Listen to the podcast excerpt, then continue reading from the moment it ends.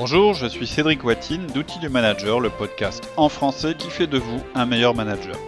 Loin de la théorie, nous vous apportons des conseils pratiques chaque semaine pour améliorer vraiment votre management. Sachez que désormais, vous pouvez télécharger sur notre site une version écrite de ce podcast. Je vous en dirai plus en fin d'épisode. Pour l'instant, je vous laisse écouter l'épisode du jour.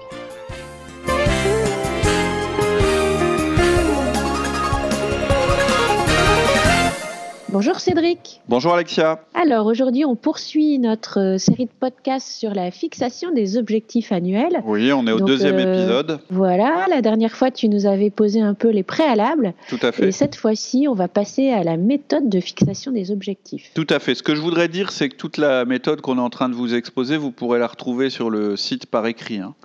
Donc euh, il suffit, il suffit de, de retrouver le podcast sur le site et de cliquer euh, à droite sur l'icône boutique et vous pourrez retrouver euh, tout ce qu'on vous dit par écrit et, et de manière structurée. Ça c'est bien pratique. Tout à fait. Donc là, on est à la cinquième partie qui est de collecter les éléments d'entrée.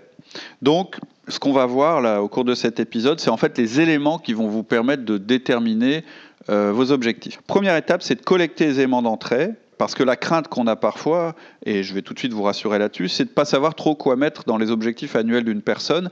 Et en réalité, je vous le dis en préalable, le danger, il n'est pas là. Le danger, il est inverse, c'est que vous leur fixiez trop d'objectifs. Mais dans un premier temps, vous allez être assez large, vous allez faire un travail d'accumulation euh, des idées d'objectifs, une liste de possibilités, et ensuite vous sélectionnerez. Mais pour le moment, on vise l'accumulation, ne cherchez pas à trier trop vite. D'accord, alors tu avais euh, déterminé euh, cinq sources. Oui, il va y avoir cinq sources. La première, c'est reconduire ce qui n'a pas été réalisé. La deuxième, c'est stratégie d'entreprise et ce qu'elle signifie pour le service puis pour le collaborateur. La troisième, ce seront les points d'amélioration comportementaux de communication, de travail en groupe ou de compétences. La quatrième, c'est l'évolution éventuelle de la fiche de poste. Et la cinquième, c'est comment vous pourrez faire participer le collaborateur à la fixation des objectifs. Et vous verrez que dans ces cinq sources, il y en a qui sont, je dirais, euh, plus euh, euh, stratégiques que d'autres. Euh, et donc, au fur et à mesure qu'on listera les sources, je vous dirai lesquelles sont importantes et lesquelles sont, peuvent être des éléments d'entrée, mais pas tout le temps. Donc ta première source, reconduire ce qui n'a pas été réalisé. Oui, effectivement, une de vos sources, ça peut être l'évaluation de fin d'année dernière hein, ou de la dernière période, hein, si vous faites des évaluations euh, tous les six mois ou tous les trois mois. Et en fait, vous remettrez pour la période qui va venir ce qui n'a pas donné satisfaction l'année d'avant.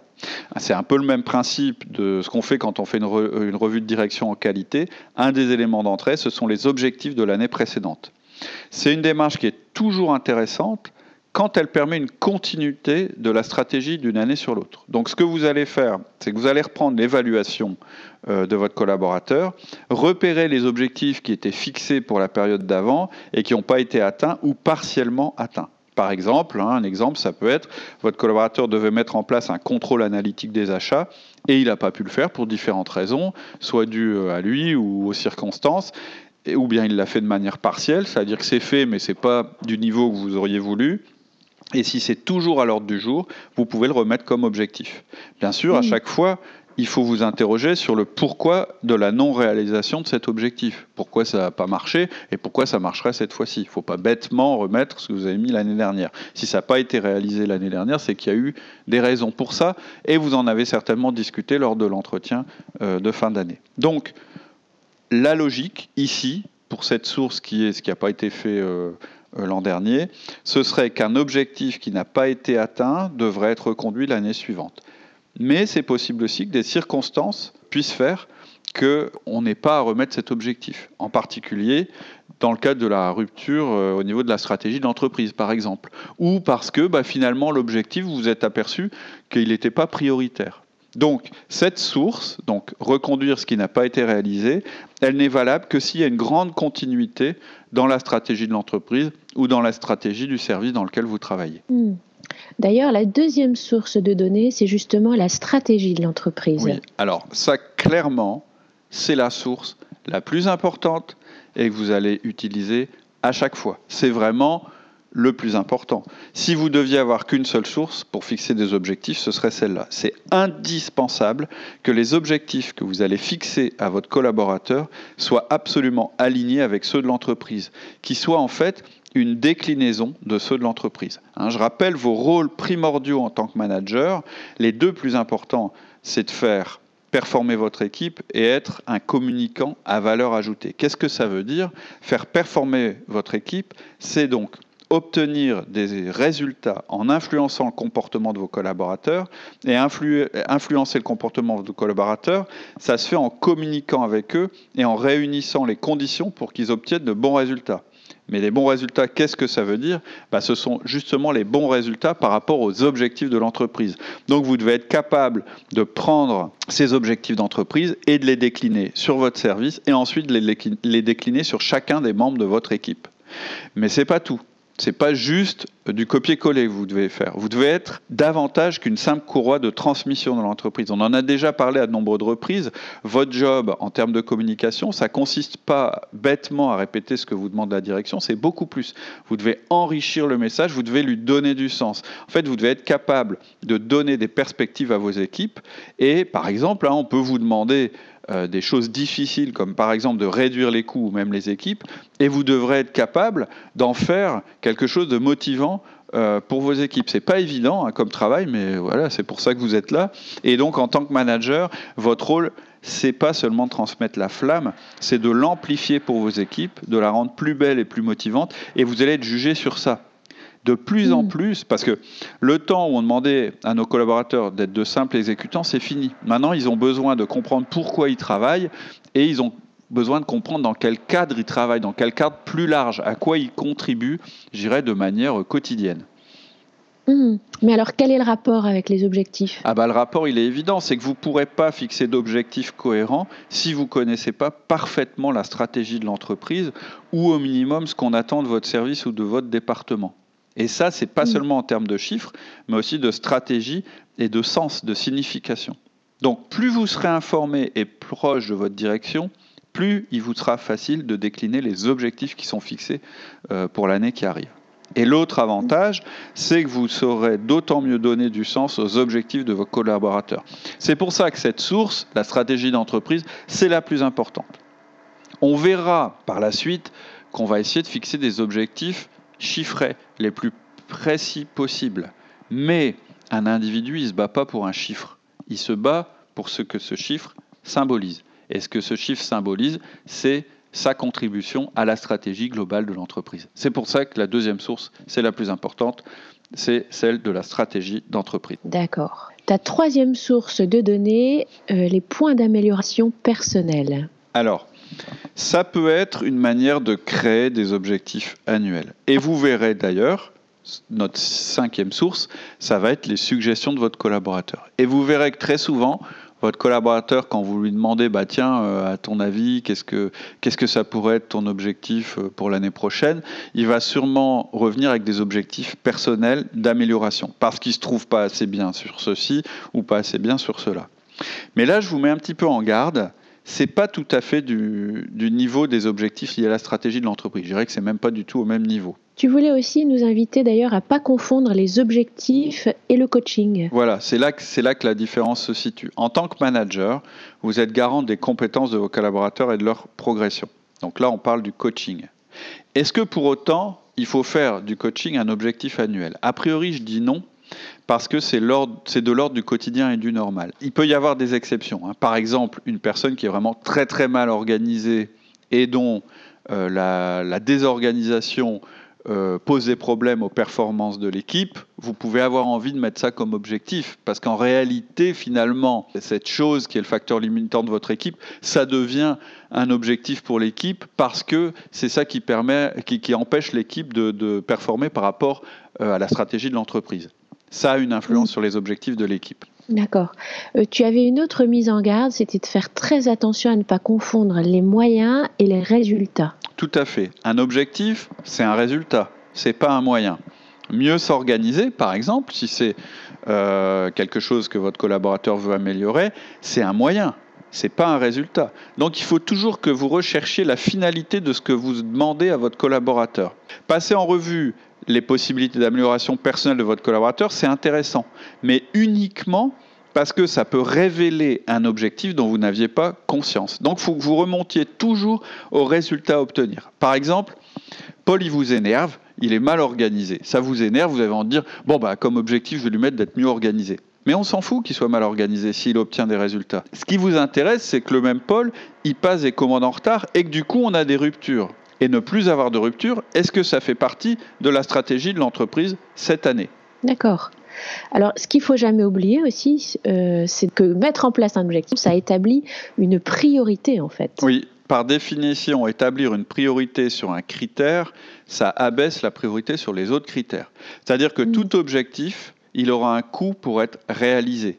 Et ce coût, c'est que vous ne pourrez pas réaliser d'autres objectifs en même temps. C'est pour ça que on vous dira qu'il faut limiter vos objectifs. On a mm. tous conscience de choses qui vont pas dans notre équipe ou dans notre entreprise.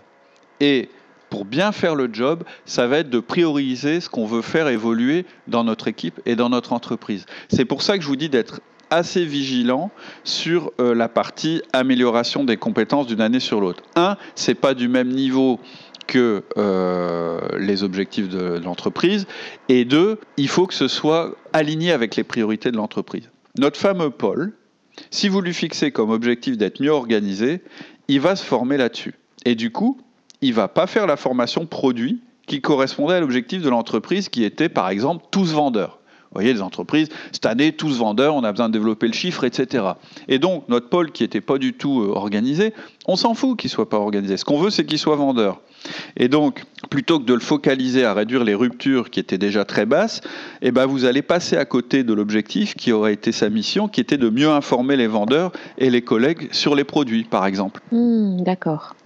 Euh, tu nous conseilles aussi de résister à une tentation qui pourrait être de donner des objectifs d'amélioration personnelle à nos collaborateurs, un peu euh, pour le principe. Oui, parce que ça peut être un petit peu, on veut bien faire, donc on veut que tout soit parfait en début d'année, on fixe, les, on fixe les objectifs et on regarde chacun de nos collaborateurs et à chacun on se dit bah, comment je pourrais le corriger pour qu'il soit meilleur. Par exemple, tel vendeur est mal organisé, mais en fait il vend énormément. Bah, moi je vous conseille plutôt de jouer sur les points forts d'autant plus si ces points forts correspondent aux objectifs de l'entreprise. Avant de vouloir l'améliorer personnellement, regardez d'abord les objectifs de l'entreprise, puis ceux de l'équipe, et voyez si vraiment la priorité que vous allez donner à ce vendeur, c'est d'être mieux organisé. Vous allez lui donner cette, euh, priorité si elle est un facteur limitant dans la performance. C'est-à-dire que s'il est tellement mal organisé qu'il fait n'importe quoi et que du coup il va peut-être aller sur le secteur d'un autre et l'empêcher de performer ou ce genre de choses. En général, en management, ce que je vous conseille quand vous regardez les points forts et les points faibles de vos collaborateurs, c'est de développer sur leurs points forts et juste veiller à ce que leurs points faibles ne soient pas des facteurs limitants de leur performance. Ça marchera beaucoup mieux au niveau motivation. Et donc, pour conclure, parce que là je sors un peu du sujet, je ne mets que très rarement de l'amélioration personnelle dans les objectifs. Je traite ça, euh, je traite ça à part. Pour moi, c'est autre chose. Oui, et puis alors, il ne faut pas tomber dans le travers de vouloir changer nos collaborateurs pour qu'ils nous ressemblent. Oui, bon, bah ça c'est clair, vous connaissez notre philosophie sur le sujet. Euh, nous sommes euh, complémentaires parce que nous sommes différents. Ne cherchez pas à transformer un D en C, un dominant en consciencieux, ça ne marchera pas. Et vous pouvez écouter nos podcasts sur le sujet, hein, sur le sujet du disque. Ce sont les podcasts qui sont euh, dans la série Le Manager Communicant. Donc oui, attention à ça. Hein. Vous ne voulez pas tous faire euh, des clones de, vos collaborateurs. Tu nous conseilles euh, aussi de faire participer le collaborateur euh, à l'établissement de ses objectifs. Mhm. C'est ta, ta cinquième source de données. Mhm. Pour cela, vous allez partir de deux éléments. Son évaluation de fin d'année et ce que vous savez de la stratégie d'entreprise. Hmm parce qu'en fait, c'est les deux éléments. Je vous ai dit tout à l'heure, votre collaborateur, il va avoir tendance à partir de lui, et c'est tout à fait naturel et normal. Et euh, si vous avez, euh, je dirais, managé vos collaborateurs de la bonne manière, etc., si vous régulièrement vous leur parlez de coaching, de délégation, etc., ils se posent forcément la question de, comment ils vont pouvoir s'améliorer d'une année sur l'autre. Donc vous, vous voulez un petit peu euh, rétablir les choses et surtout les mettre dans un contexte, et donc vous voulez qu'ils connaissent la stratégie de l'entreprise. Et donc, ce que je vous conseille, c'est de présenter collectivement en réunion d'équipe la stratégie de l'entreprise. Pour ça, il faut que vous la connaissiez évidemment. Euh, si jamais vous ne la connaissez pas, il y a un problème. Et il faut que vous alliez voir votre responsable hiérarchique et que vous lui posiez clairement la, question bah, l'année prochaine, euh, comment, enfin, ou l'année à venir, ou l'année en cours, c'est quoi globalement les grandes lignes de la stratégie d'entreprise? On a fait un podcast qui s'appelle Comment obtenir vos objectifs parce que quelquefois on les a pas. Et euh, dans ce podcast, vous pourrez voir un petit peu comment euh, vous devez faire pour comprendre quels seront vos objectifs pour cette année. Et donc, comme vous êtes un manager, quels seront aussi les objectifs de votre équipe. Donc, euh, je vous conseille de parler de la stratégie de l'entreprise de manière collective en réunion d'équipe. C'est rien de spécial, c'est simplement dire bon bah les, grandes lignes pour l'année prochaine, ça va être ceci, cela, etc. Déjà, ça vous oblige à faire l'exercice, voir si vous êtes plutôt dans une stratégie de rupture ou pas, et voir ce qui va être important pour vous euh, sur la période d'avenir. Ensuite, ce que je vous mmh. conseille aussi, c'est de reprendre en un à un avec chacun de vos collaborateurs cette stratégie d'entreprise parce qu'ils ont tous des profils différents et qu'ils auront tous des questions différentes. Et je peux vous dire que certains ont un profil qui fait qu'ils ne poseront pas de questions euh, au moment du collectif et ils les poseront plutôt au moment individuel que vous avez avec eux, qui, est le nain. Et vous devez susciter euh, leurs questions. C'est-à-dire que ce que je vous conseille, c'est de leur poser la question qu'est-ce que tu as compris de la stratégie de l'entreprise pour l'année prochaine? Ils vont peut-être dû vous dire bah rien, j'ai rien compris, etc. Donc vous pourrez refaire votre speech. Et ensuite, deuxième question. À ton avis, qu'est-ce que ça veut dire pour le service? Et à ton mhm. avis, qu'est-ce que ça veut dire pour toi? Et laissez-le vous poser des questions. Ensuite, ce que vous pouvez faire, vous pouvez le dire pour le prochain 1 à 1, j'aimerais bien que tu me dises ton idée sur les objectifs que tu pourrais te fixer pour l'année prochaine. C'est important mhm. de le faire contribuer à ça, parce qu'en fait, vous allez peut-être vous rendre compte que ce que vous aviez comme idée pour lui et ce qu'il a comme idée pour lui, ce sont les mêmes. Et ce serait plutôt bon signe. Et c'est là, je vais juste vous en remettre une petite couche sur la rémunération, et c'est là que c'est compliqué si la rémunération est liée à ça. Parce qu'il aura toujours en tête de ne pas, se fixer des objectifs trop élevés qu'il ne pourrait pas atteindre. Voire mmh. même ah. Des objectifs qui sont en fait inférieurs à sa performance en se disant comme ça, je vais réussir. Et c'est ça le problème de la rémunération des objectifs dans l'entreprise. C'est qu'en fait, c'est un leurre pour tout le monde. Mmh, Il y a un éléphant dans la salle, hein, un truc dont personne ne parle, et c'est toujours l'aspect rémunération. Ah, si je me fixe des objectifs trop ambitieux, je ne vais peut-être pas les réaliser, et du coup, j'aurai pas assez d'argent à la fin de l'année, etc. Alors que si vous détachez les deux choses, vous allez voir que les personnes elles vont être vraiment motivées par leur objectif et pas par l'argent que ça va leur rapporter. Mmh, ok. Euh, mais au fait, Cédric, il me semble que tu nous avais annoncé cinq sources. Euh, et, que là, tu n'en as cité que quatre. tu nous as pas parlé de la fiche de poste. Tout à fait. Il faut l'utiliser pour fixer les objectifs? En fait, je vous ai présenté ces sources de données je vous ai bizarrement pas parlé de la fiche de poste. Et en fait, les missions du poste, elles sont pas forcément liées aux circonstances de l'année. Et donc, les objectifs, eux, ils sont plus liés à ce qui se passe cette année dans l'entreprise. Donc, concrètement, la fiche de poste, il faut quand même que vous la regardiez, parce que ce sont les missions normales du poste, mais a priori, elles ne constituent pas une bonne source pour fixer les objectifs de l'année. Il y a bien sûr des exceptions. Oui, parce que d'abord, une fiche de poste peut évoluer. Tout à fait. Et elle doit même être remise en cause chaque année. Et il est possible que le poste de votre collaborateur évolue en fonction des besoins de l'entreprise. Et dans ce cas, effectivement, ça peut générer un objectif pour ce collaborateur.